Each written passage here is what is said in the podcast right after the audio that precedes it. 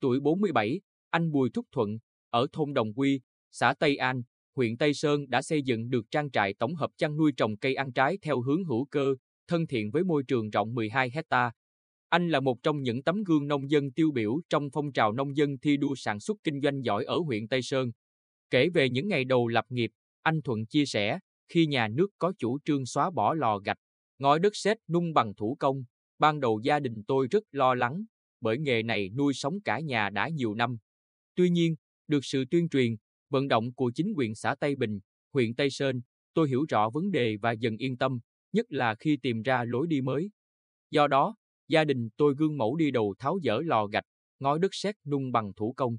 Năm 2010 sau một một thời gian chuẩn bị kỹ lưỡng, anh Thuận quyết định bán hết nhà cửa ruộng vườn ở Tây Bình lấy tiền mua hơn 12 hecta đất đồi tại thôn Đồng Quy, xã Tây An, đưa cả nhà về đây lập nghiệp.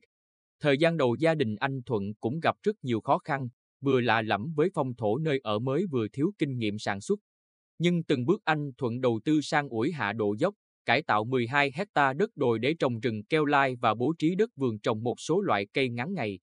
Với tinh thần vừa làm vừa học, anh Thuận chịu khó tham gia các lớp chuyển giao tiến bộ khoa học kỹ thuật trong trồng trọt, chăn nuôi do chính quyền, các hội, đoàn thể tổ chức, đồng thời tự đi tham quan, tìm tòi, học hỏi nhiều mô hình trồng trọt, chăn nuôi trong và ngoài tỉnh.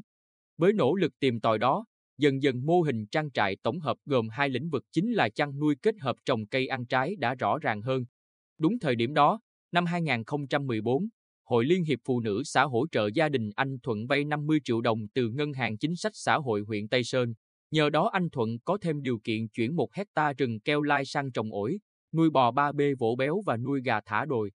Anh Thuận hồ hởi kể, tôi không có nhiều vốn nên chủ trương lấy ngắn nuôi dài.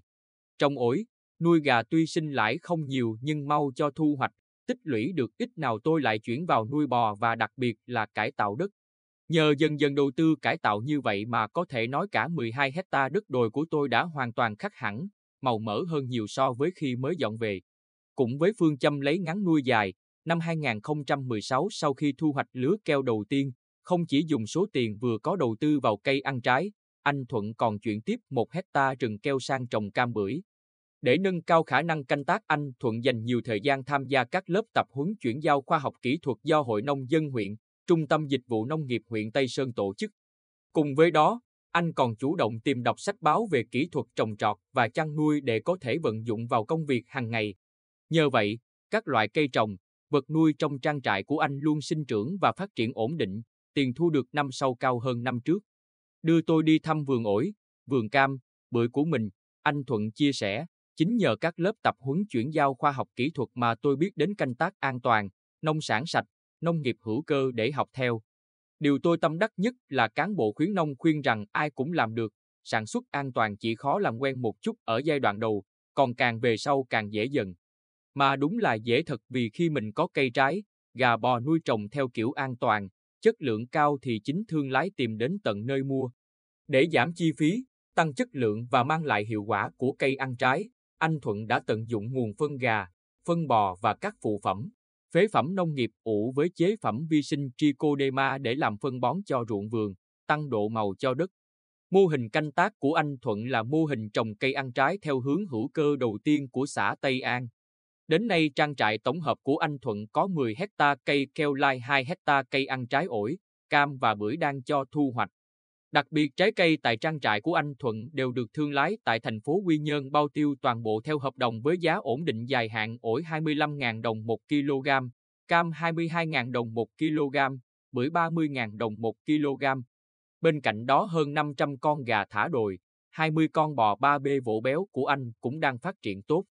Anh Thuận cho hay, thời gian tới, tôi dự kiến sẽ chuyển 10 hecta trồng cây keo lai sang trồng rừng gỗ lớn, gỗ quý lâu năm, phần 2 hecta cây ăn trái sẽ chuyển dần chuyên canh bưởi, vì đây là loại cây trồng sẽ cho thu nhập cao. Đồng thời tiếp tục duy trì và nhân rộng đàn gà thả đồi và đàn bò 3B nhằm đảm bảo kinh tế, ổn định cuộc sống. Ông Đào Duy Thải, Chủ tịch Ủy ban Nhân dân xã Tây An cho biết, từ năm 2018 đến nay, anh Thuận liên tiếp đạt danh hiệu hộ nông dân sản xuất kinh doanh giỏi cấp huyện. Anh là nông dân điển hình, tiêu biểu cho nông dân xã Tây An. Không chỉ chăm lo phát triển kinh tế trang trại, Bằng những kinh nghiệm có được trong quá trình làm trang trại anh Thuận luôn sẵn sàng chia sẻ, giúp đỡ về kỹ thuật trong trồng trọt, chăn nuôi để bà con trong xã và các vùng lân cận đến tham quan, học hỏi để có điều kiện phát triển kinh tế gia đình. Ngoài ra, anh Thuận cũng tích cực tham gia các phong trào do các cấp và địa phương phát động.